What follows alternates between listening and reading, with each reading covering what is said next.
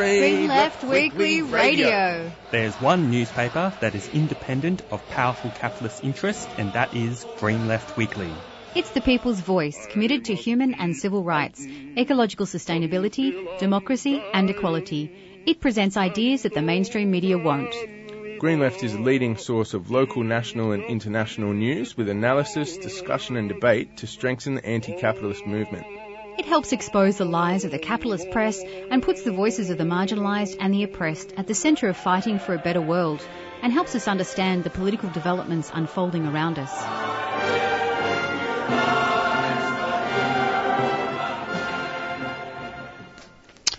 Good morning, listeners. You are listening to Green Left Radio on 3CR 855 AM.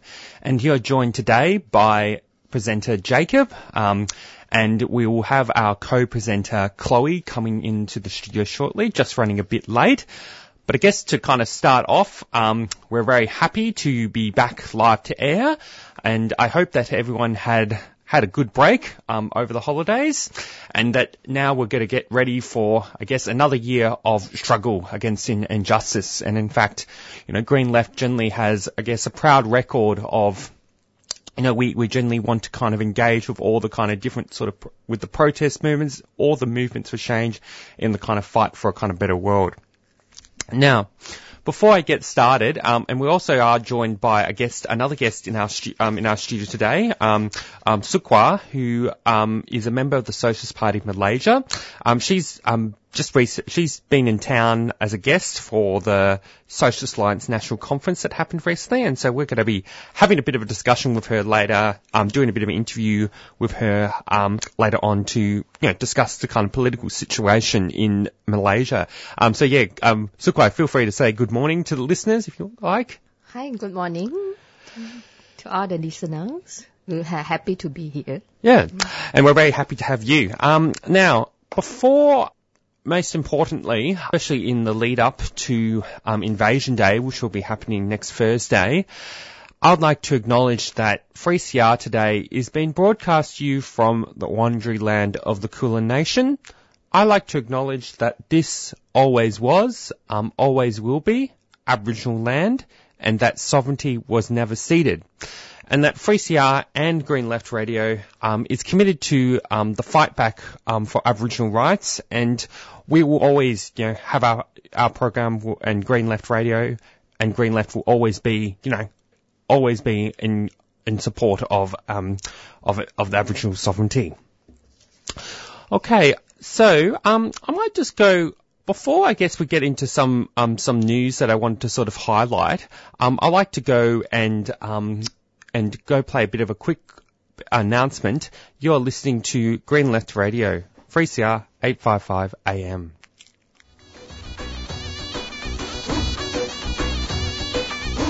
The revolution in Rojava is a beacon of hope for the world putting direct democracy and feminism into practice on a broad scale. This radical attempt at social transformation now faces huge challenges, including daily attacks by the Turkish military with little outside recognition or aid. Show your support for Rojava by joining Northeast Syria Solidarity, or NESS, NESS, and help ensure the survival of this inspiring experiment in social change. NESS sends aid, raises awareness, and builds solidarity solidarity. Get involved at www.nesssolidarity.org.au. NESS is a 3CR supporter. All right, you're listening to Green Left Radio on 3CR 855 AM. And now, for our first kind of bit of news, um, I wanted to kind of start a bit of a guess, a bit of a discussion, drawing on an article um, from Peter Boyle um, which is actually printed in Green Left, um, titled Invasion Day 2023: Struggles for First Nations Justice and Sovereignty Continues. Now, I guess a few kind of important kind of points to kind of draw out of this article that, um, that and you can read it up on Green Left, is coming into the kind of new year, the ALP government is essentially it is basically making a big push um, around around getting an around basically a big push um, to get an Aboriginal voice for Parliament. And this is kind of, this is kind of being described as the voice. And very much, I guess, the idea around, around this, around this Aboriginal voice to Parliament is they are basically wanting, it's basically going to be a bit of a gesture towards um, the First Nations community, uh, especially for, especially within colonial kind of Australia. They are attempting to kind of attempting to kind of to kind of address the kind of lack of representation um, of of Aboriginal people within within within the kind of political affairs of so-called Australia. Now, and probably one of the other elements of of this is that the Albanese government, and of course they is is pushing this through a, a, referendum, and of course this will be a referendum that will be put to a, vote um, that the major that the major okay I'll be sorry I might I might have to just hold wait just wait let me wait.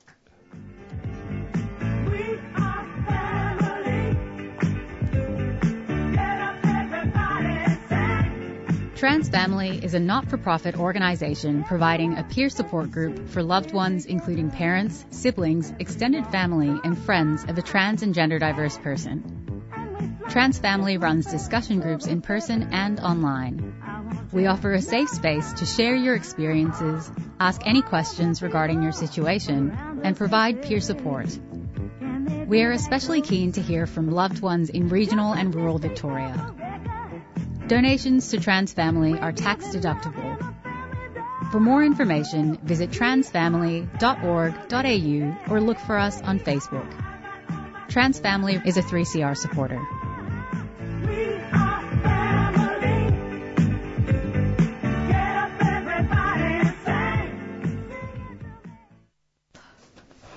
All right. Um, Sorry, um, apologies to, um, to, the, um, to that listeners. Um, we now have our co-presenter Chloe, who's just getting um, ready to be in the studio.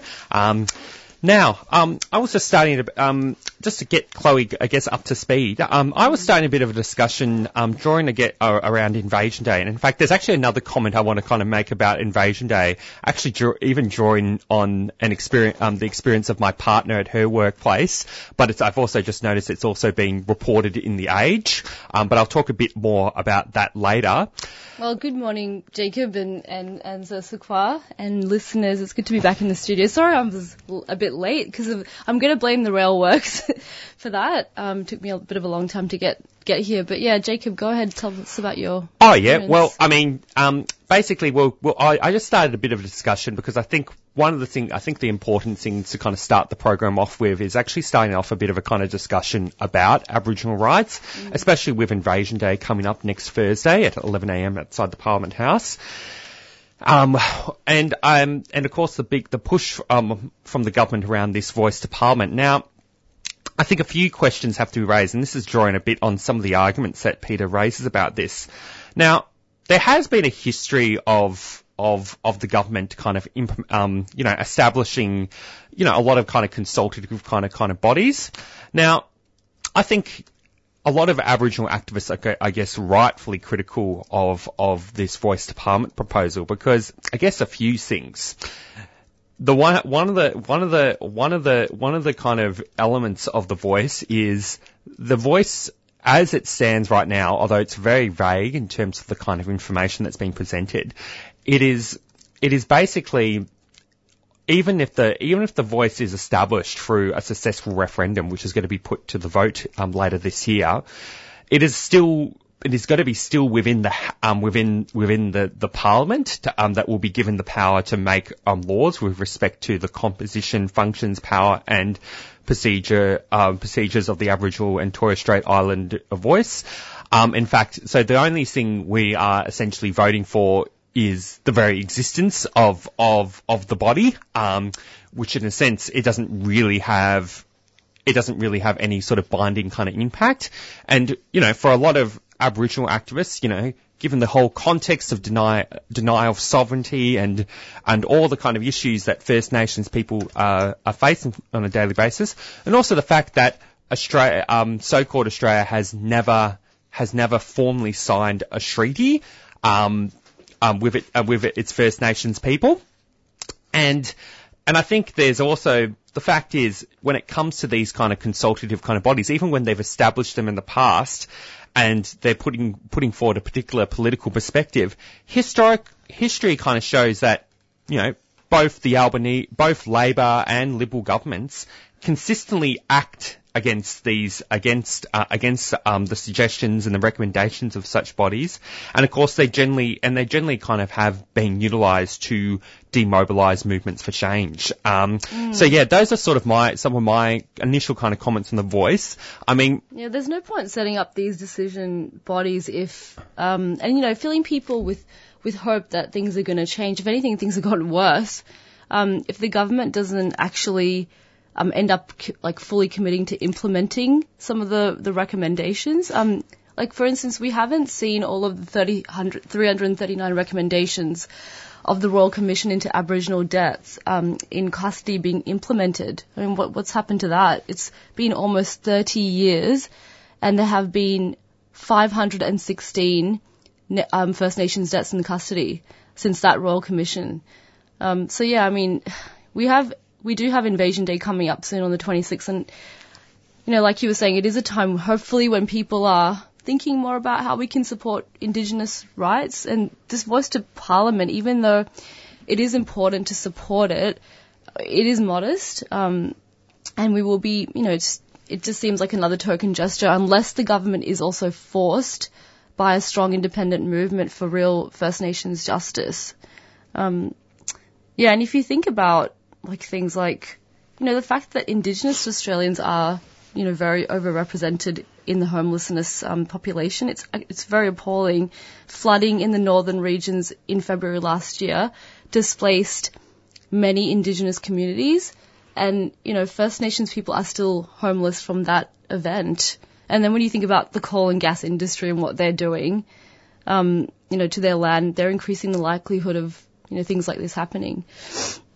Yeah, and um, I think the other thing as well. I mean, I I would say my my uh, my perspective. Okay, based on I guess some of the, the information I guess I presented in the arguments around the voice. I mean, I I will um, it, when it comes to a referendum, I will vote yes. Mm. Um, but I mean, I don't even think that I, I'm not convinced that actually this will mean much in terms of in terms of change. I actually think I don't. I I definitely kind of disagree with the kind of I think what is very much the propaganda coming from the Labor Party, where they're basically trying to overhype this as like some big, incredible gra- um, breakthrough for Aboriginal rights.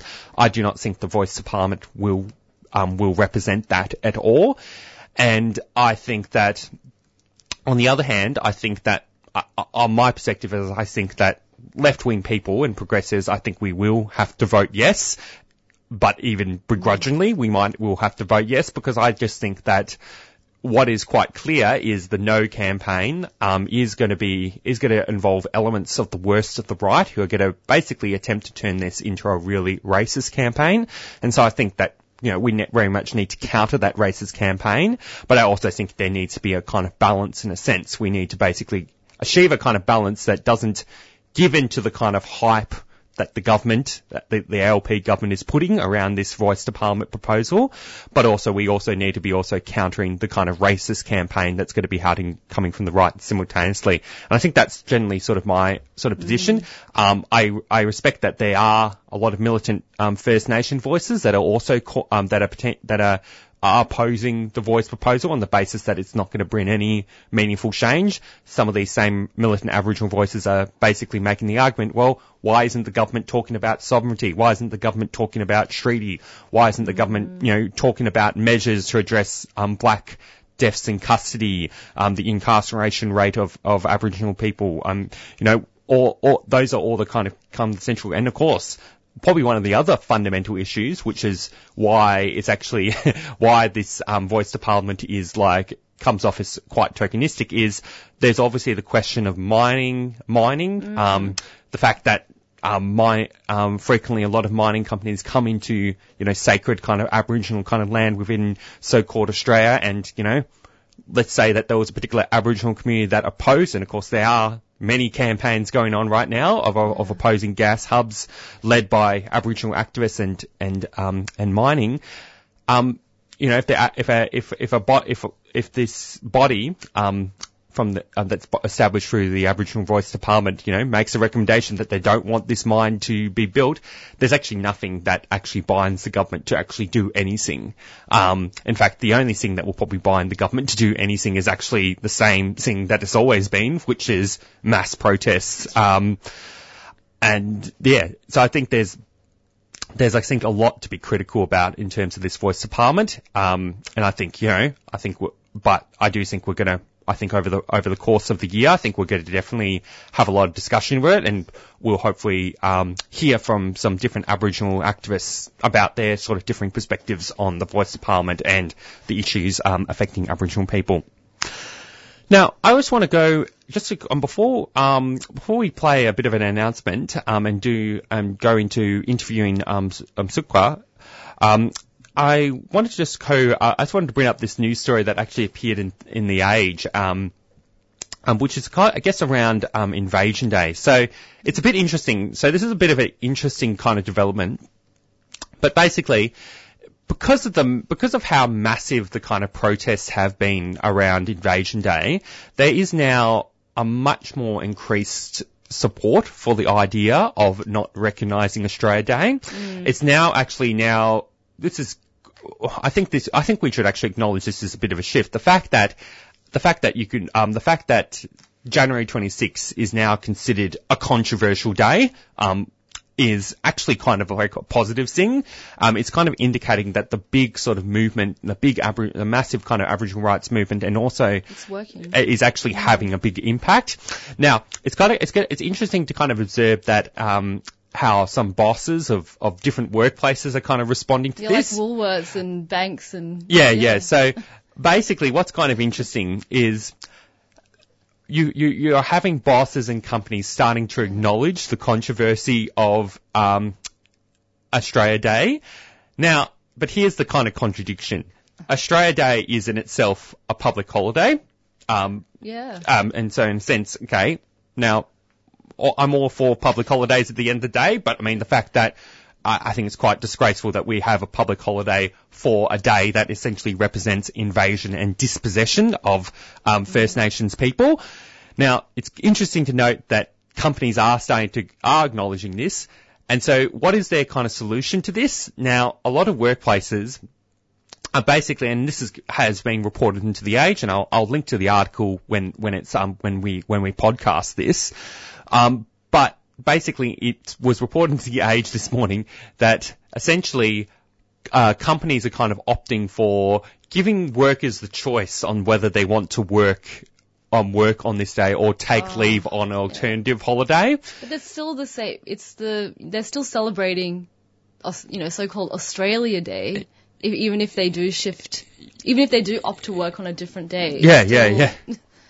and, and in fact, actually, possibly the most, if, if these workplaces wanted to do something radical in support of, mm. of, um, of Australia Day, well, what they could, uh, in support of, um, in, in, against invasion, against Australia Day, you know, the actual best thing they could do is actually just let their workers take the day off work and just encourage them to go to the invasion day protests. That and with full pay.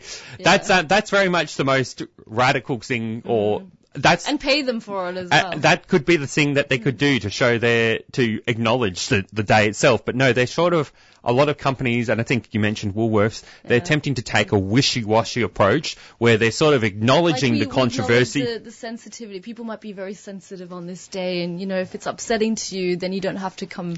You know, then you can you, you can still come to work and, and work. Yeah. You don't have to you know celebrate. It, it will not celebrate, but you don't have to. You know, it can like you know, you don't have to actually take the public holiday. You can you can shift it. They're actually giving workers the option of taking their public holiday on a different day. Yeah, yeah, yeah. Yeah, you're right. Um, but but but it's all my. It's yeah. almost like yeah, they got they're going for the the worst the worst possible kind of thing that they could be doing, rather than actually just acknowledging this is a day of invasion. Yeah. Um, take the day off because it's a public holiday anyway, but go to the protest. I think that that would be the most sensible thing that any boss should um, should be doing. But I just think it's a bit it's a bit of a funny thing mm. and um, a funny note. And I also think it's just it's it's it's acknowledging the fact that this mass movement is having an impact on broader society and it's posing lots of kind of questions. And I think you know there could be also be scope for for workers and unions um, to actually, you know, push things a bit more forward and actually yeah, even push for the idea that, well, if your if your workplace is open on January 26th, well, you can just shut down the workplace, pay your workers, and just make an encouragement to go to the Invasion Day protests. All right. Now I will go play a quick announcement, and maybe we'll move on um, to an um, to the interview. Um, to interviewing our, our, our, our guests um, here in the program. You're listening to Green Left Radio, 3CR 855 AM. We jail black males in Australia nationally at a rate five times greater than apartheid South Africa jailed black males in 1993. The suicide and self-harm rates are the highest in the world, and the life expectancy gap is the biggest in the first world. You know, Australians don't like hearing the truth about how bad things are, but the more we resolve from it, the longer this is going to continue. Black fella, white fella, it doesn't matter what you color. Mainstream media is not interested in this stuff. It doesn't find space to talk truthfully and deeply about issues that affect all Australians. The only place predominantly you will find that with any real depth is on community radio and 3CR has been one of the great leaders in that. So if people are wondering where they should spend their hard-earned cash, I would suggest 3CR is a bloody good place to start. What your name is, we got lots of changes, we need more brothers. All right, you're listening to Green Left Radio on 3CR 855 AM. And so we're just, me and Chloe were just having a bit of a kind of discussion about Invasion Day and having a bit of a critical discussion on the Voice to Parliament. I'm drawing on the pages of Green Left. Now, for the next, um, so I mentioned that we have Su Sook Hwa, um, who is a member of the Socialist Party of Malaysia. Um, and is also formerly, I think, the, the treasurer of the organisation as well. And she's in our studio um, right now, and we're going to kind of have a um, start a bit of a, um, to have a bit of a kind of discussion with her, talking, I guess, a bit about the current political situation, I guess, unfolding in Malaysia from the Socialist Party of Malaysia's kind of perspective. So, good morning, um, Sook Hwa. Hey, good morning, Jacobs and Chloe, and the listeners.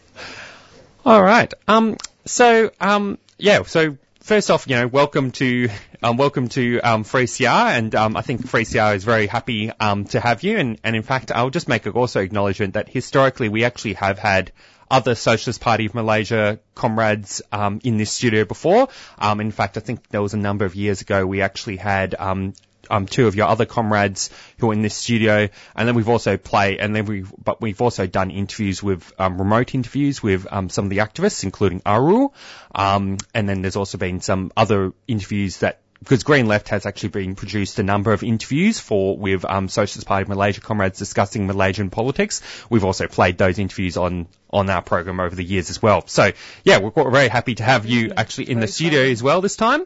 Um, and I guess maybe to kind of start off, I guess a bit of kind of discussion. Um, so for our listeners, um, Malaysia um, now has a new a new government under Prime Minister um, um, un, under Prime Minister Anwar Ibrahim, and of course he was best um, he was best known and as a previously imprisoned previously imprisoned leader of the Reformasi movement. And can you guess? Give us a bit. I mean, for our listeners, can you give us a bit of a political background to this government? Yeah, actually, I'm not sure how closely um, Australian following Malaysia politics, but uh, I guess a lot of people actually uh, know who is Anwar because he's quite a po- um, prominent figure in the international politics. So actually, um, I think uh, this election is uh, for a lot of people. It seems uh, a bit exciting. so a lot of media actually have um, categorize it as a decades-long um, wait because uh, Anwar, it, it, took Anwar's almost 30 years since uh, 1998. Um, uh, he was the minister, deputy, uh, uh deputy minister of Malaysia in the 90s, and also the once the finance minister. Um, he was, um, but because of his removal, so uh, it, it, it sparked a reformasi movement, and also later um, uh, have give birth to the uh, Justice Party. So um, at this time, uh, when I, actually many years ago when Anwar was jailed due to the sodomy um, allegation, so PKR has once um, single seat opposition party. So um, the most significant things is uh, maybe it's a tsunami in 2008, actually, uh, and very a very in, important turning point. So where the opposition party was given a chance to form government in five states out of 13 states in Malaysia.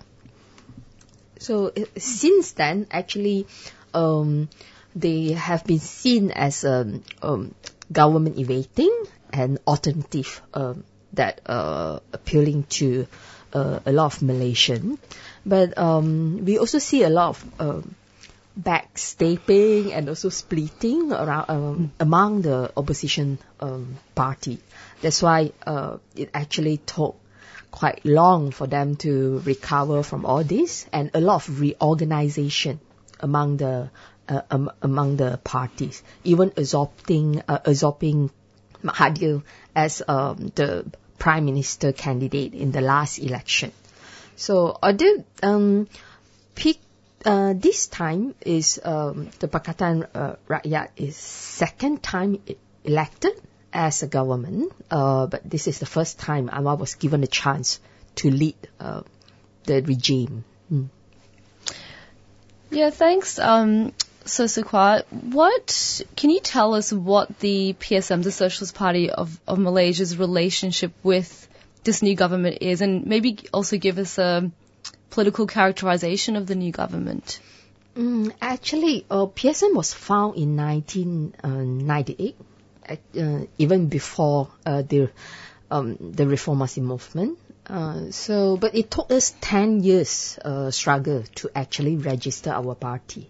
So prior to our registration, uh, we were working with uh, opposition uh, opposition's um, party. So uh, we once our our activists once uh, uh, elected uh, as opposition um, uh, as an opposition um, MP uh, in the parliament uh, uh, in Sungai Siput particularly, um, and I I would say we have a quite a good relationship with some of the uh, some of the um, individuals. Um, and uh, but for this regime, uh, actually the situation is uh, a bit complicated and also confusing, confusing because um, uh, this time because uh, even though PKR, the Justice Party, uh, uh, gain um, the, the the I mean I mean the opposition. Um, Pakatan, uh, Pakatan Harapan actually uh, gained the most vote as a coalition, but they actually uh, cannot form a government without the support from other coalition. So uh, this is a unity government, which also uh, Barisan Nasional, the old regime, actually part of the com- uh, the coalition and become quite a major player, as uh, they were given quite a lot of uh, space. Um, disproportionate uh, minister position. So I think uh, quite a lot of compromise might be done within um, within the uh, government. Uh, uh, I mean, uh, among the different parties.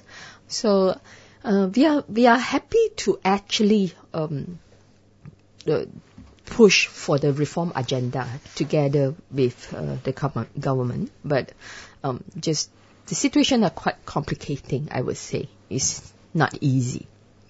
Hmm. And I guess um, the kind of neck um, and going around, um, going to the kind of one other kind of issue is that recently um, Malaysia, I guess, has been kind of hit by very kind of serious kind of floods. Um, and I guess in addition to that, I'm kind of interested in, you know, what is the kind of Socialist Party of Malaysia's kind of perspective of it? But more than that, in terms of these floods, how do you kind of collect contextualizing it within the kind of broader kind of climate crisis that is clearly going to impact on all facets of society? I mean, we're in so we're in Australia right now, and Australia's already very much feeling the um, impacts of the climate crisis. And of course, when you look at countries like within the global south, like Pakistan, which was um, dramatically impacted by some very serious floods. Um, yeah, I want to hear some of your kind of comments on, on some of that stuff. Yeah, flood is one of the uh, very major issues in Malaysia now because uh, it's actually um, we, we experienced a, very major flood in 2021. So the 70,000 people displaced and uh, 50 deaths is one of the most serious flood in the history. Um, and flood victims and uh, volunteers uh, have to take uh, take it to social media to call for aid and the co- because of the co- the very bad coordination, no central communication, um, and the poor management actually make all the things very very bad and it's make it worse. So I would say um, uh, it actually um, a lot of people actually aware that um, the climate change or the climate crisis is no longer a, a looming threat. It, we are actually uh, facing it now, and uh, I think this awareness would eventually actually uh, draw more people to uh, to the uh, movement. And PSM is working very closely uh, with other organizations in uh, as a coalition. So uh, we always like push for the agenda that the government should take serious steps to mitigate the flood. At the same time, we see there is an urgent need to actually call for a system change where uh, definitely you, whatever uh, mitigation policy you're going to put forward uh, is not sustainable because um, we are still uh, very much uh, depending on the current system. And the only, I think the only answer is the eco-socialism, uh, where we, we need to uh, dr- drastically uh, gain something, uh, um, uh, gain the support uh, to calling for a more radical change in the system uh, to address these issues. Yeah, we yeah, that's um, it's a great description. We certainly need to keep campaigning for for system change. But what are some of the main campaigns of the PSM for the working class? Mm, actually, for uh, PSM, PSM is uh, uh, still very um, very active in organizing uh, the workers' community. So uh, the work, working class issue is very much uh, the center of our activism. So uh, we are organizing um, the hospital cleaners, uh, yeah, uh, uh, as a union. So our party leaders is actually leading the campaign to abolish the uh, contract system because the privatization uh, of the uh, of the uh, cleaning service in a uh, hospital is actually started uh, back in uh, 80s and 90s under the Mahathir regime. So uh, this privatization uh, basically make uh, uh, make all the workers become uh, a new workers whenever the contractor change. So uh, you can imagine they always uh, receive uh, the minimum wage um, and they was denied of a lot of uh, rights uh, especially during the pandemic uh, although they were um, they were actually uh, working uh, and facing a lot of um, stress uh, at the workplace and they are part of the frontliners but they were denied for a special allowance for the frontliners. So this is uh, one of the aspects that we are working uh, very uh, uh, heavily involved. Uh, and we are also working with um, the security guards and also cleaners in school, in public premises, the government government buildings, and all these also contractor contract workers. So we are we hoping that can build a a, a movement where uh, e- eventually will lead to abolish the contract system. So we ask the government actually they should be uh, they should be taken uh, back as a, uh, as a direct workers um, for the uh, government service because they are the that's their work and the, the problem is the um, is through another contract uh, another contract that eventually uh, the contractor actually get a major part of the government uh, funds, uh, but not them, the working class, who actually contribute contributing uh, their energy to to to, to this uh, this sector. Uh, another major campaign that we have is the uh, landless farmers who are actually producing our food, uh, especially uh, vegetables. So they are facing a lot of uh, evictions on the ground. And um, our PSM uh, work closely with them because we see uh, um, their rights to the land uh, is denied, and we are we are continuously facing a issue of overdevelopment and all the the developer have more and more power to decide what uh, the uh, what are we what what are we heading to so this is very wrong and um, yeah these are the some of the issues that we work very hard Hmm. So the kind of next question um, that I guess we want um, we wanted to guess to ask is, I mean, wanted to guess commenting kind of more broadly, I guess on I guess on the prospects for the socialist movement in in Malaysia, but maybe even making some comments about the guess some of the global situation as well, because uh, I guess mean one context I guess um, in in Malaysia versus guess, Australia is the fact that you know there's obviously there's obviously Malaysia has a much different kind of tradition um, politically than say Australia, and also in in the past, you know, um, left movements have been severely kind of repressed um, within kind of Malaysia, which is also kind of different context in Australia. I mean, even in Australia, I mean, while you know while they, there is undoubtedly repression, it's never been, we've, we obviously, obviously have the right to openly kind of organize, etc. Um, kind of the wonders of living under a kind of liberal kind of democracy sometimes. But yeah, what are some of your kind of com- broader comments on, on that?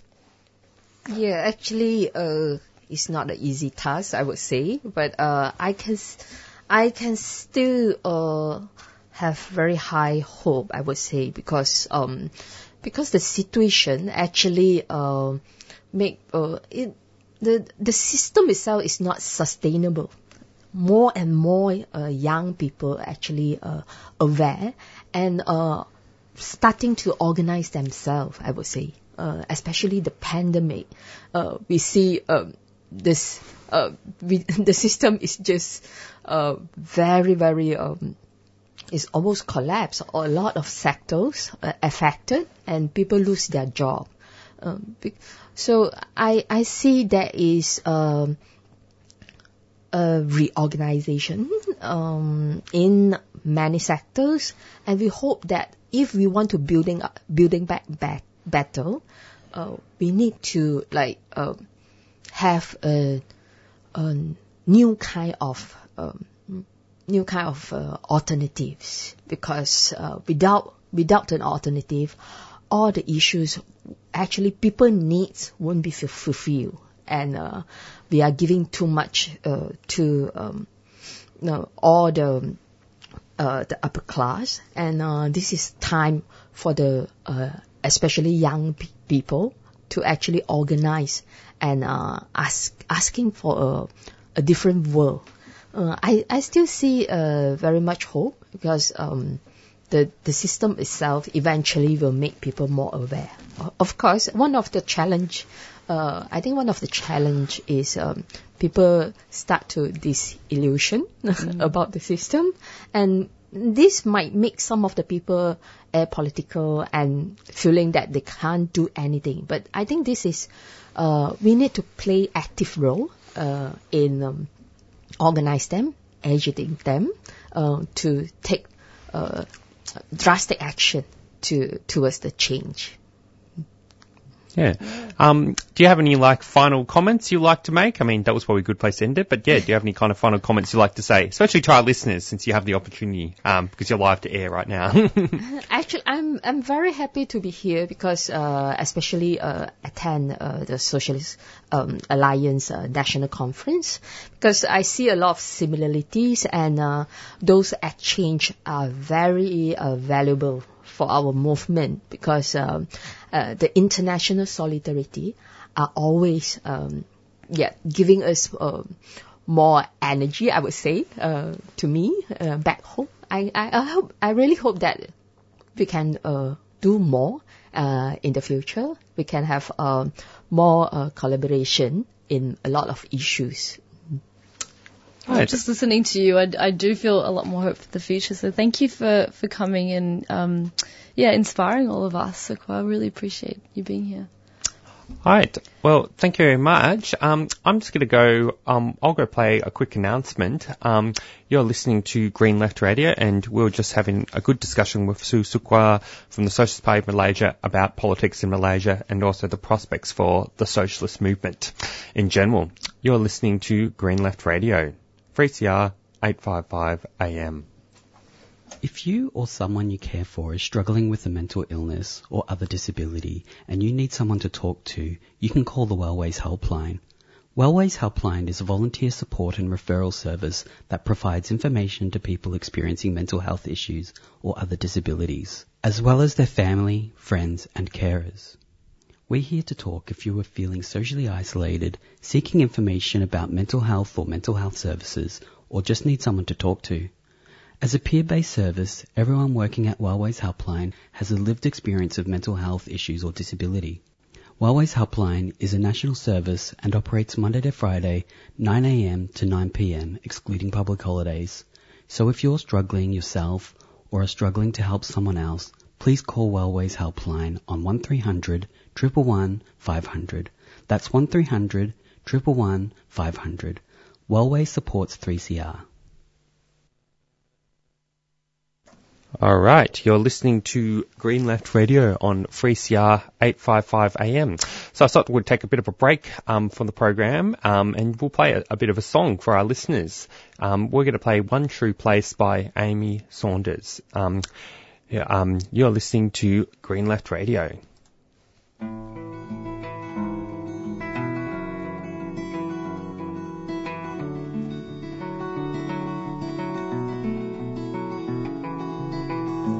One of these days you'll be wandering over sea and over land to a place where we can be together.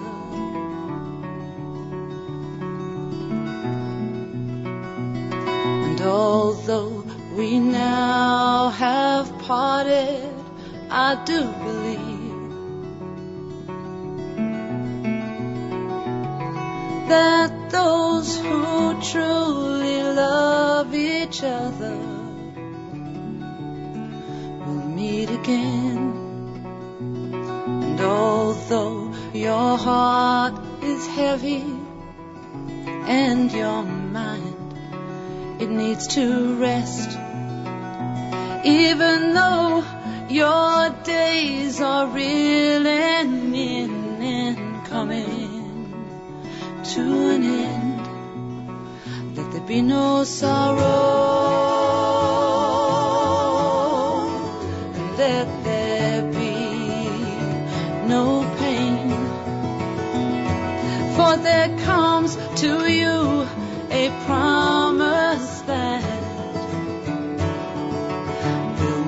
again.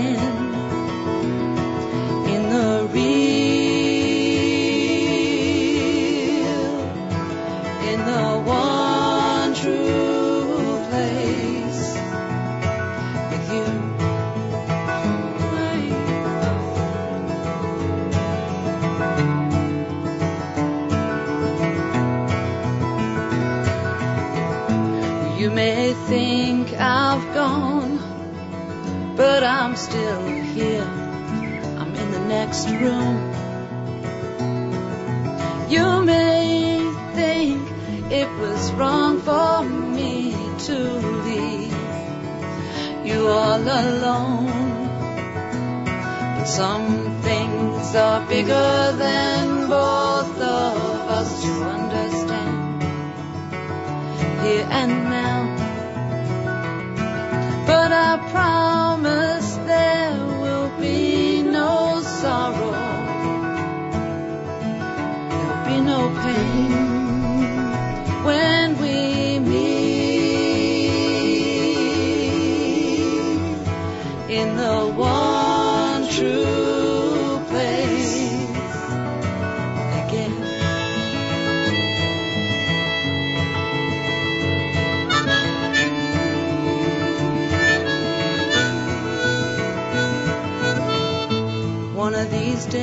you'll be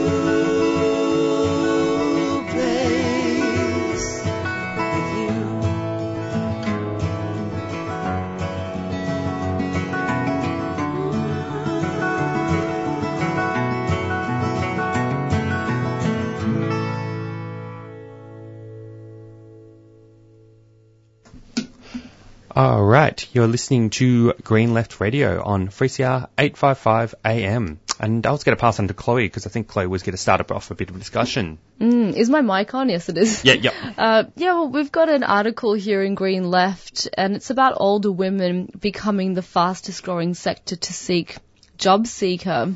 And there was a new report by the Parliamentary Budget Office that found that women over 60, um, you know, they're the ones that are actually, you know, it, it's it's unbelievable that they're the ones that are actually looking for jobs. Um, and many of, if you think about it, many of these women over 60 are likely to have spent their lives doing, you know, the bulk of unpaid labor like child rearing and household chores, um, you know, caring for the sick and elderly because capitalism really thrives on free things. That's how it's organized on gendered lines and it really does show the exploitation, well, the super exploitation of women. Um, and of course the, the patriarchal family system that it, it's based on. Um, and the article goes into the fact that during the initial lockdown periods, it was actually young people, particular women, who were the, the fastest growing um, sector receiving the job seeker payment. But now, um, since the lockdown ended, older women have, you know, now become the, the, the biggest group. And successive governments have actually, you know, this is to do with successive governments raising the eligibility age to receive the age pe- pension. So the report noted that men aged 25 to 29 were the biggest demographic on job seeker back in 2001. Now women over 60 are the biggest, with men over 60 being the second highest. Um, and I guess like you know there is a gender pay gap, pay gap here in Australia. Um, you know we've got women in the workplace. We're paid less. We're treated like second class citizens, um, which means you know less savings in our superannuation. And I was um, I don't know if anyone heard in the news in France. There's these like workers have gone on strike and there's been these nationwide strikes. Unions um, have, you know, joined in the marches across the country. They've halted trains, they've cut electricity production, um, and you know this is all because the the Emmanuel Macron um, government is trying to propose raising the France's retirement age by two years to 64. And here in Australia, um, you know, we, to be eligible for the age pension, you have to be over 66 years and six months. In some cases, well, if you were born, if your birth date was after January 1st, 1957, you have to wait until you're 67. So it's, it's much worse here. And, you know, we really need to organize around this because it is actually women who are suffering the worst, um, you know, they, they're the ones that are actually, you know, they're going homeless. Um, I don't know if you want to add anything to that, Jacob, but um, yeah, it's a yeah, it's uh, pretty frightening. I'm not looking forward to reaching the age of 60.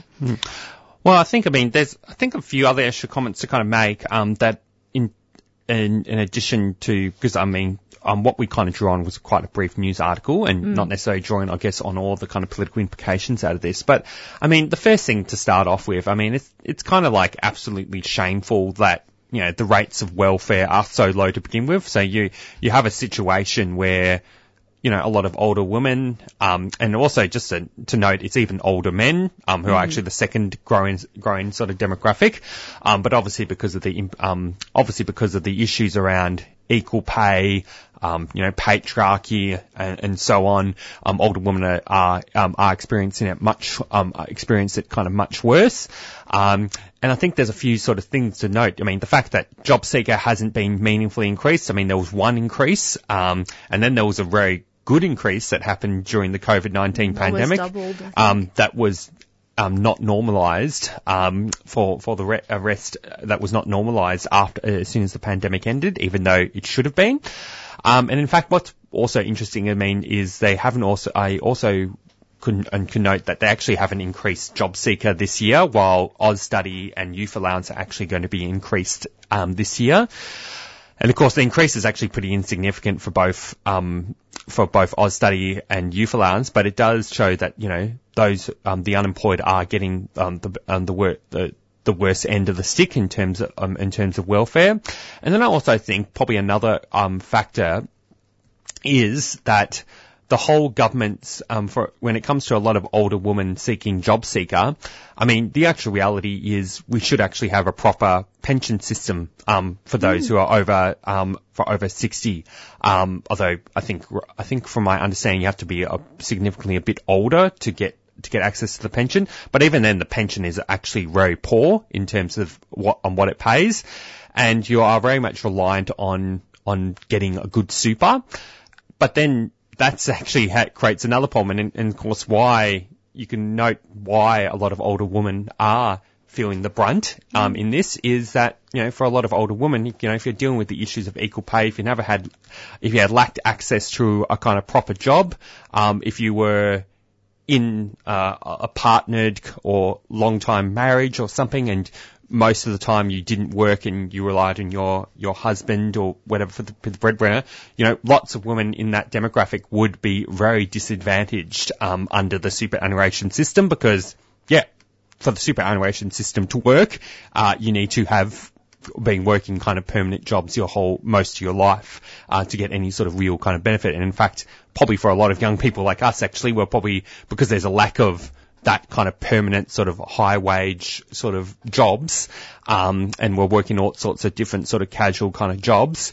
Uh, and um, yeah, mo- most of us are not likely to get much good super um, towards the end.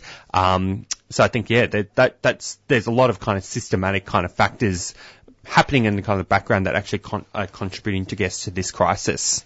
Yeah, and also domestic violence is another another factor as well. I think I forgot to mention. Yeah. Um, now, just another short news story I want to kind of draw on from the pages of Green Left is um, basically I think this is this is um, a bit of a protest that we've been reporting on. I'm just getting getting it kind of up kind of now, but basically there is um, there's I guess an ongoing um, protest um, against uh, against logging in the Bulga State Forest, which I think takes place um, take place um, take place takes place west of Port Macquarie in New in New South Wales.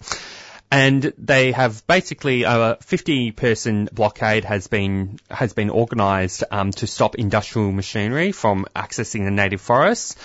Now, but many of the but the police um, but the state in its sort of classic fashion is actually actively kind of repressing these protests. And so one of the forest blockaders has has actually kind of um, has actually been arrested, and I think you know the the fact that you know this is kind of like clearly like it's an ongoing issue around the on- country um, where you know comp- um, where there's lots of um, unsustainable logging happening of, of many of our kind of state forests, and while environmental activists are speaking up, many of them face repression from from from from the state, including in in parts such as Melbourne. But yeah, um, I'll probably let for this um, news, so I'll just let the, I'll just direct, um, comrade, uh, I'll direct listeners that you can go on to looking into Save Bulga Forest. You can get more information on their kind of campaign website, especially in terms of giving support to this movement. And yeah, and you can read, um, we can read some of the, um, the news articles that we have, um, some of the reporting that we've done on in greenleft.org.au. Okay. Well, I thought might be might be a good time to play another song, so I'll just play a quick announcement and then we'll play We Have Survived, No Fixed Address. You are listening to Green Left Radio. 3CR programs provide information and analysis you won't hear in the mainstream. Today we'll be looking at the legacy of the US war on Vietnam on Laos. And as far as corporate capitalism is concerned, it is the worst political and economic system that you can have. Our laws about jailing refugees and asylum seekers are so well crafted. Sex is not irrelevant and we like who we are, but we don't have to be imprisoned by our gender. Become a subscriber today. Call us on 9419 8377 or visit 3cr.org.au. 3CR, the voice of dissent.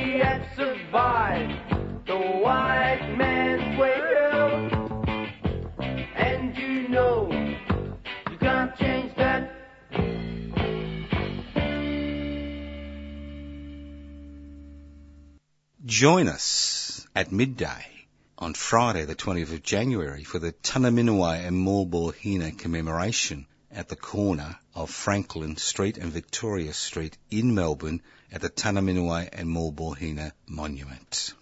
It's a two-hour ceremony, begins at midday. The first hour is broadcast live on Community Radio 3CR. We have a bevy of interesting guest speakers. At 1pm, we will walk silently to what we believe is their burial site in the Queen Victoria Markets. I encourage you to bring your children and friends to commemorate the hanging of Tunnerminnerwait and Maulboyheenner for actively resisting the colonisation process. See you there. You're back with Green Left Radio on 3CR 855. And we're going to go into the activist calendar now. But before we do, I just wanted to remind listeners that uh, I don't know if we announced at the beginning of the show, but we're going to be interviewing at 8:10 climate activist Violet Coco.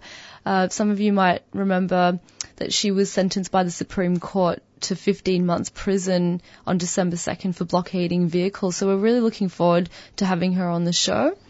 And now for the activist calendar. On Friday, January the 20th, we've got Tunnerminnerwait and Maulboyheenner co- commemoration at 12 o'clock on the corner of Franklin and Bowen Streets in the city. And, you know, most of you would know what, what that's, what that's about, but it's, you know, just quickly, it's about two Indigenous freedom fighters, and they were the first men to be executed in Victoria for resisting the British colonisation of their lands and destruction of people and their way of life. And there's there is an open mic at that, so you know it'd be good if uh, some of you were there, uh, you know, um, air your views, show your support, and then there'll be like a silent march after that. Then we have on Thursday, January the 26th, uh, we've got protest uh, for Invasion Day. That's going to start at 11 a.m.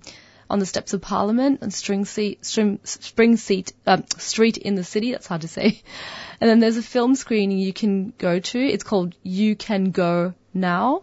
It's screening at Cinema, Cinema, Cinema Nova, 380 Lygon Street in Carlton. And then Friday, January 27th to Sunday, January the 29th, there's a Palestine, there's a Palestine Solidarity Conference, and that's going to be taking place at Trades Hall, 54 Victoria Street, Carlton South. Sunday, February the 5th, we've got Pride March. It's going to be at 9am, Fitzroy in St Kilda.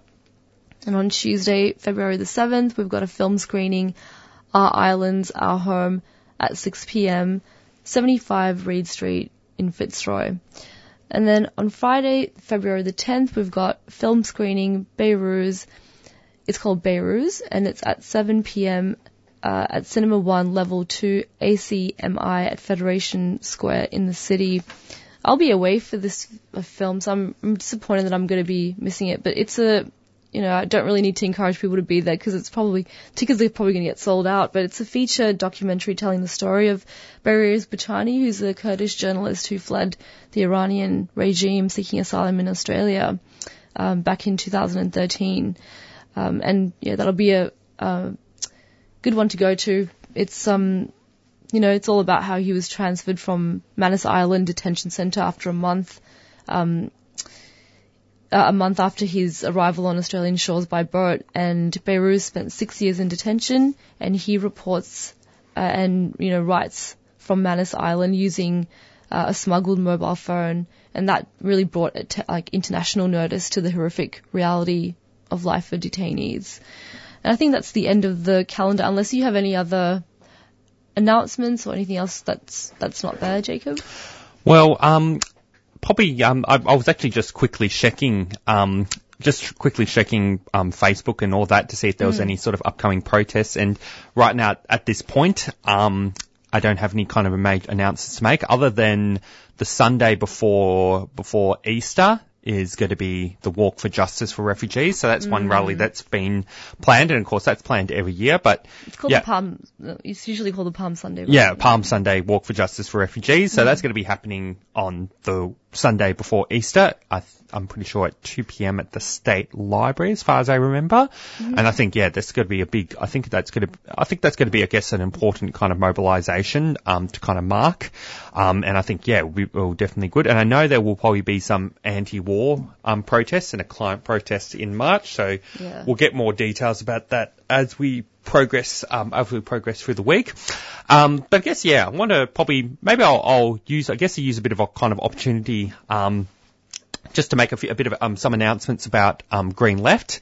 Um, so yeah, Green Left is obviously this is um, Green Left is the affiliate of um, of of um, Green, um, Green Left Radio. Um, in Green Left Radio, you know, we attempt to kind of present um, news and and analysis that's actually drawn from the pages of Green Left. And both me and myself, uh, both me and Chloe, Yeah. so both me and Chloe are, are regular writers Me, for and I. um, for, for Green Left. Um, so I just want to kind of make a bit of plug. I mean, one big change for Green Left um, this year is that it is actually going to be going um, fortnightly. Um, so the first issue has actually come out this year, but in our kind of move to kind of fortnightly, that is basically so we can actually, well, Green Left is still going to be a weekly sort of publication in a sense that we'll have, well, a daily publication in a sense that we'll have you know, we're always having articles put up online. We're going to try and attempt to, we're going to always attempt to cover all the kind of protests. We're also going to be presenting kind of political analysis of international politics and local politics that you don't actually get um, in the kind of mainstream media because I'm, I'm, because essentially, because Green Left is a is a publication that's actually dedicated to supporting the struggles of the oppressed, um, and that and that of the 99% against the 1%, the rich and powerful. So we, you know, we're always intending to be a platform for for any sort of campaigns, but at the same time, coming into the new year, you know, we, we do need your financial support. We actually rely on the generous support of um, donations, uh, of the donations that we, the support, financial support we get from our supporters. And yeah, if you, if you like the work that we're doing on, on Green Left, um, if you're listening right now, I'd like to encourage you to take out a sponsorship. If you support Green Left, you can become a supporter by going to the website greenleft.org.au forward slash support. Um, but yeah, I mean, Chloe, given it's our first program, do you have any sort of thing to say on, you know, the importance, I guess, of Green Left and what we're going to be trying to do for like the next, for the next year? Yeah, well, we've got, you know, we we const- we're constantly having fundraisers to help raise money to to keep Green Left going. So um, I would, you know, keep listening out for those. Um, you know, sometimes we have public meetings. All of the money that we raise, um, you know, we sometimes we have the Green Left comedy debate that'll be going ahead this year. Um, you know, these are all things that people can can come to and and um, you know, help help this 32 media project stay alive. It's it's you know, it's independent of corporate interests. It's completely run by ordinary people. Um, and if you you know like to see us, well, if you want to help us keep the lights on, um, and you know, make sure that progressive alternative voices are, you know, are continuing to stand up for the 99%, you know, against the, the, the greedy 1% rich. Okay. Um, well, um, I'm just going to go play a quick announcement, and we'll probably uh, go into our into our next interview for the program with Violet Coco. You're listening to Green Left Radio on 3CR 855 AM. They tell us what to do, and then they push us around, and then they have the goal to go and rip out the ground. Join 3CR from 9am to 4pm on Thursday, the 26th of January, for our annual Invasion Day broadcast. 3CR's First Nation presenters will be broadcasting live from the Stop the War Treaty Before Voice rally and march in Melbourne. We'll be bringing you black and deadly music, news and views from activists across the continent with grassroots politics that you won't find anywhere else as we discuss genocide, sovereignty, treaty, pay the rent, deaths in custody, truth and justice, and the law of the land. So keep tuned to 3CR on Thursday, the 26th of January, 2023.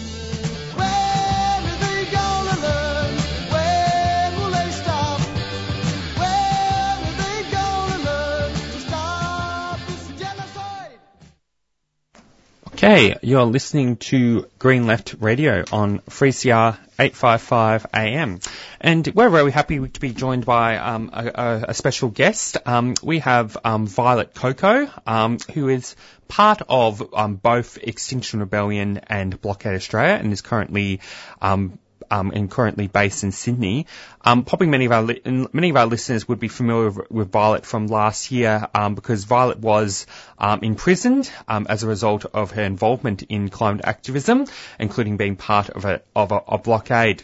Now she was um, she was initially kind of de- denied bail, and she currently has an appeal in March in New South Wales in regards to her case. But for the purpose of this program, we won't be discussing um, anything related to her case um, due to kind of legal reasons.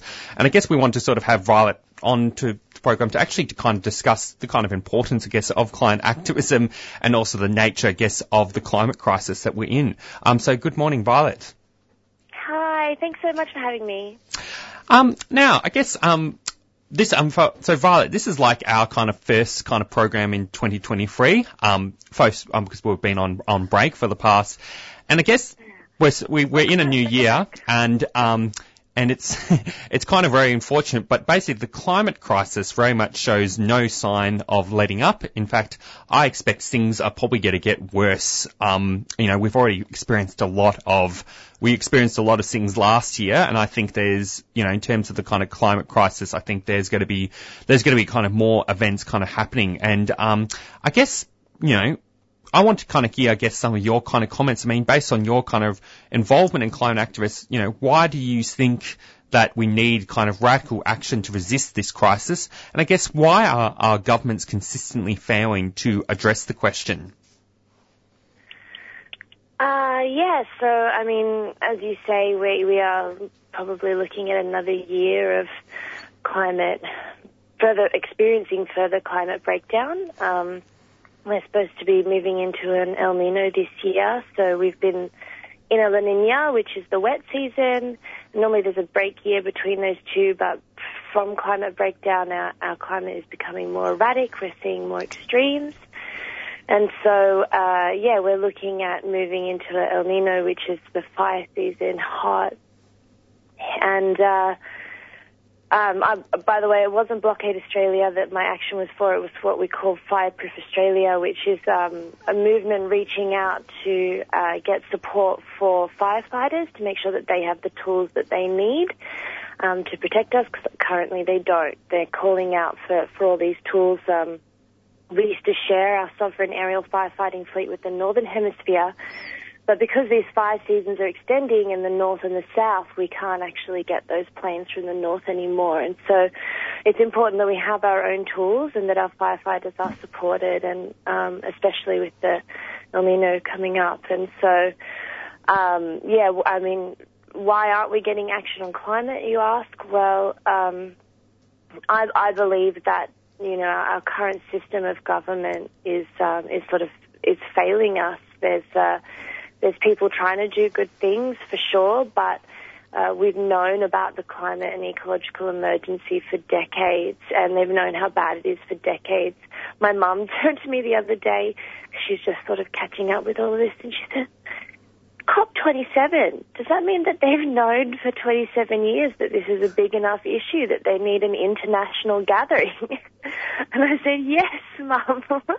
this is why we are pushed into doing these protests and, and trying to draw attention to this climate and ecological emergency because we are being failed so, so immensely and um, and so you have you have movements like Extinction Rebellion, which is the the first movement that I got involved with when you know trying to make this change, and um, and that's because they really address this this fundamental problem in our democracy um, that that is happening that's that's stopping the shift, um, and that, they do that with their third demand, which is to ins- they are they're demanding to install a citizens assembly, which is a um, it's kind of works like jury duty, and it's moving away from this party system where you know these two parties are trying to fight over each other to get re-elected. It's, it becomes about more than the issue, whereas with citizens assemblies, it's like a jury duty. People come in, they are they set a task to to to um, solve the problem together, and they they're facilitated through um, you know learning the science about a particular issue, um, and then they break out and they talk about it and they come back together. It's a really beautiful format. We've held um, 12 of them in Australia so far. They've been used around the world in really highly contentious issues. And people always come out with this really out of the box, fantastic thinking from this format. A lot of corporations use it. I don't know. And so this sort of format. And so, um, yeah, so, you know, that's, maybe is that, is that answering your question from there? Do you want to? Oh yeah, no, no. I think that, I think you've given a kind of good, kind of good, good, good, kind of answer. And I guess probably maybe, I mean, one thing I think we'll probably, um, one thing I'm interested in sort of hearing you, um, from you, I guess, is, I mean, what have, what are some of the guess, some of the influences, I guess, some of the things that I guess are driving some of your climate activism, especially, and even maybe, um, commenting a bit on, you know, because, um, probably in terms of the introduction to you, I didn't, I guess, I didn't get to mention, um, I sort of wasn't briefed enough on the on your involvement in Fireproof Australia, and I guess maybe what is some I guess talk about some of the climate talking about I guess some of your influences, but then also talking about some of the climate activism that will be um, that will be planned in 2023 from some of the groups that you might be involved in, um, such as Extinction Rebellion and Blockade Australia and Fireproof Australia. Uh, Australia. Yeah, um, so uh, it depends on where you are around the country. Obviously, there's a, where the climate movement is quite decentralized. And honestly, the, best thing that you can do if you want to get involved with the climate movement is to engage in a local group, um, organize locally. There'll be people locally organizing, and or, or if there's not, then then starting up a local group and beginning to make your community connections. So for me, you know, the only reason that I can engage in activism in the way that I do is because I have a team of people. It's not just me. I'm supported. I'm one limb of a, of a community that does what we do together. And so, you know, to, to be involved moving forward this year, you really want to be connecting with that local community and, and it can be very difficult, obviously, working with people, working with volunteers. Like I'm not downplaying that at all, um, but but this this is how we gain momentum together. Is that that it starts with the your local roots. And then, um, you know, if you're talking about what's important around the country, um, I think, you know, in Canberra, there's um, February 7, um, that's where there's going to be some sitting week action um, to to engage the pollies. Um, but uh, yeah, for any more sort of more specific dates on different movements, the best thing you can do is is sort of engage locally and then and find out through those networks. Okay. Um, and Violet, I guess I mean, what um, can you, I guess, do you have, I guess, any kind of final comments, I guess, you'd like to make? And I guess any sort of expiring words that you kind of want to pass on to listeners in terms of, you know, fighting for, against, um, um, resisting the climate crisis in 2023? Oh, yeah. So, I mean, it's so important that we have courage right now. Um, what we're dealing with is the collapse of our livable planet. I mean, we really have to face that within ourselves and ask, what is the appropriate response when it comes to facing that climate and ecological emergency? What what does it mean to us to avert that? And I personally have engaged in a lot of research in terms of how to um, create fast social change because that's what we've got to do. We've got to change society, and so uh, a really really important part of that um, story is is activism, is protest. It's one of the most powerful ways of shaping world politics. Many world leaders feel trapped. I've had politicians come up to me and, and thank me for what I was doing, and they say, "We need you to be a little bit louder so we can push things through." These are the people that are, of course, really trying in a broken system, and so, you know, what we do is so important, and I think um, yeah, my outcry to you would to, to the people listening it would just be to think about what the appropriate response is. I mean, we know that non-violence is is super important um, strategically to uh, to be effective, um, and and also you know non-violent protest. So, uh, yeah, I, I think um, courage and uh, and connection with community and thinking about what the appropriate response is in, in the face of of um, such such a huge issue. All right. Well, thank you very much, um, um, Violet. And I guess um, 3CR and Green Left would also like to extend all the solidarity towards you, um, especially in terms um, of your case. Um, and of course, we'll be also following um, developments on it as it as it go as it comes along in, in the media and, and from reports from from activists on the ground. Um, so yeah, thanks again, um, Violet, for being on our on our program. And yeah, I definitely want to kind of echo the message that you know, in the face of climate catastrophe, I think it's going to be very important that we get we need more and more people involved in climate activism. We need more people resisting the kind of injustice of our system. Um, the fact that the government is continuously to push, you know, coal mines, burn fossil fuels. We need to be a kind of opposing kind of all that. And um, yeah, and all the solidarity to you, Violet. Oh, thank you so much. Thank you for what you're doing to draw attention to it as well. It's really, really important. Yeah. All right. Thanks again, Violet. Okay. Bye. All right, we're just speaking to um, Violet Coco, um, a climate activist based in Sydney, um, and also many would know as has was imprisoned as a result of her client movement in um, involvement in client activism. Um, she currently has an appeal in March in New South Wales in regards to her case, and but and yeah, we'll be following the kind of developments of that. But obviously, we won't be dis- um, we can't discuss any kind of particularities of that case at this point. Um, so yeah, I'll just go play a quick announcement. And we might just go end the program with just a bit of a reflection on probably how everyone, how up we've been for over, over the holidays. Um, you're listening to Green Left Radio on 3CR 855 AM. We've got a common enemy. The same government that locks up these refugees just behind us here at the Park Hotel is the same government that's going for our rights, trying to attack the very limited gains that casuals have, and so when union activists take up the cause of refugees amongst their fellow workers, it's not an act of charity. It's about building workers' united self-defense mechanism, understanding that we're all part of the same battle. You're listening to Radical Radio on 3CR. 855 on your AM dial, 3CR digital, and podcasting and streaming on 3cr.org.au.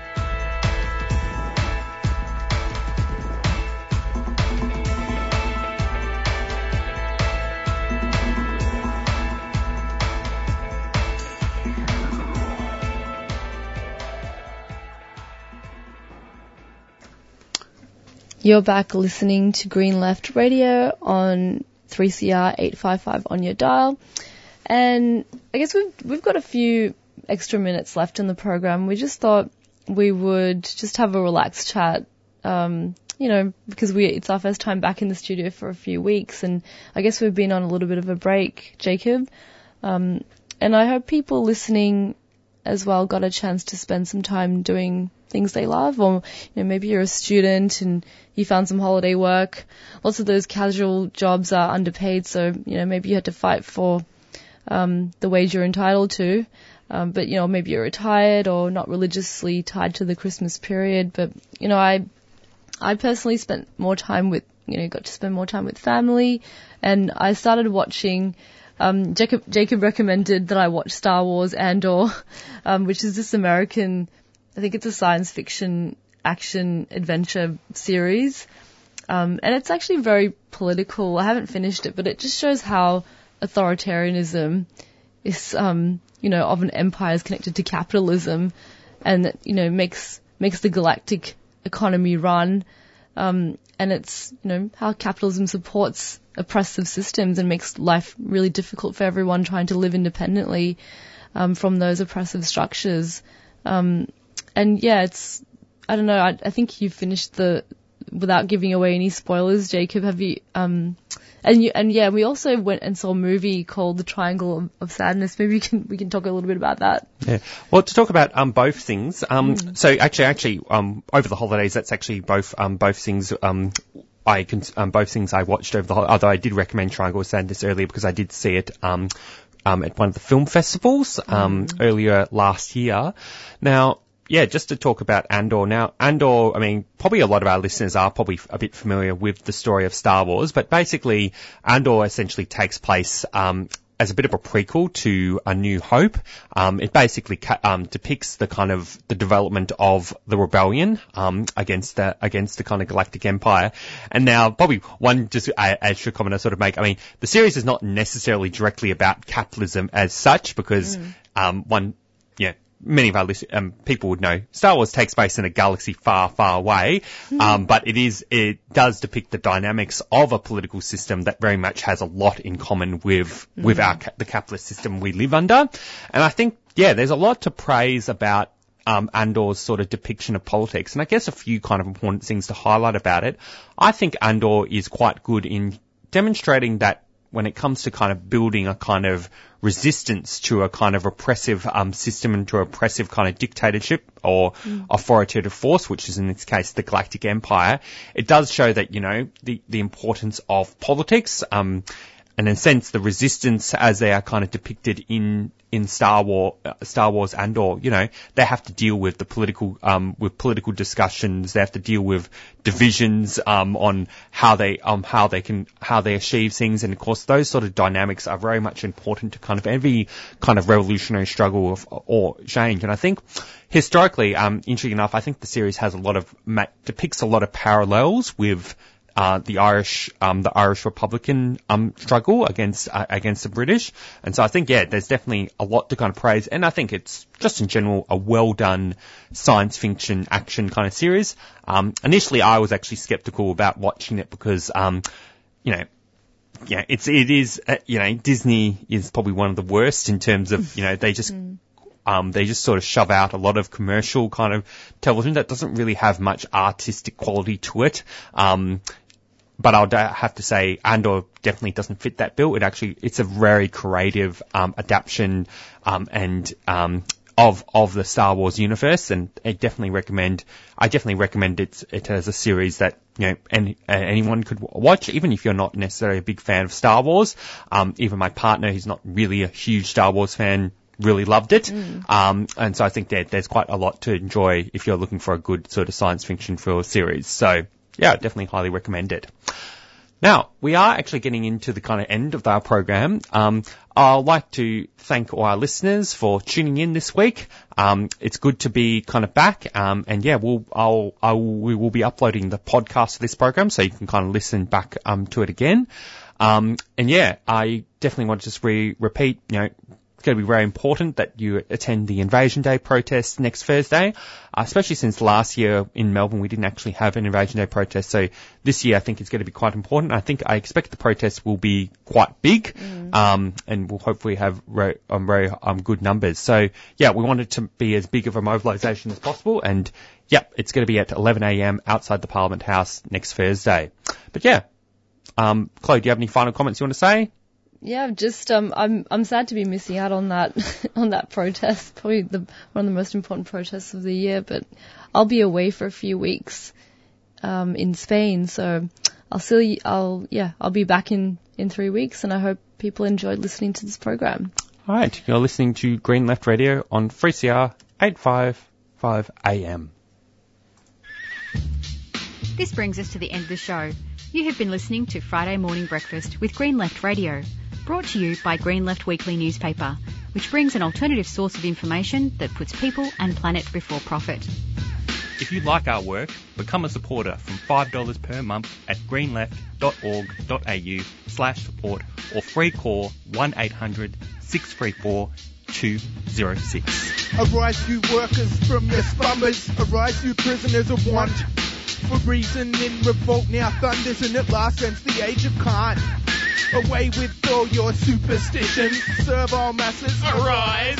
We'll change henceforth the old tradition and spurn the dust to win the prize. That's right, the commies are back. Reds underneath your beds and that crap.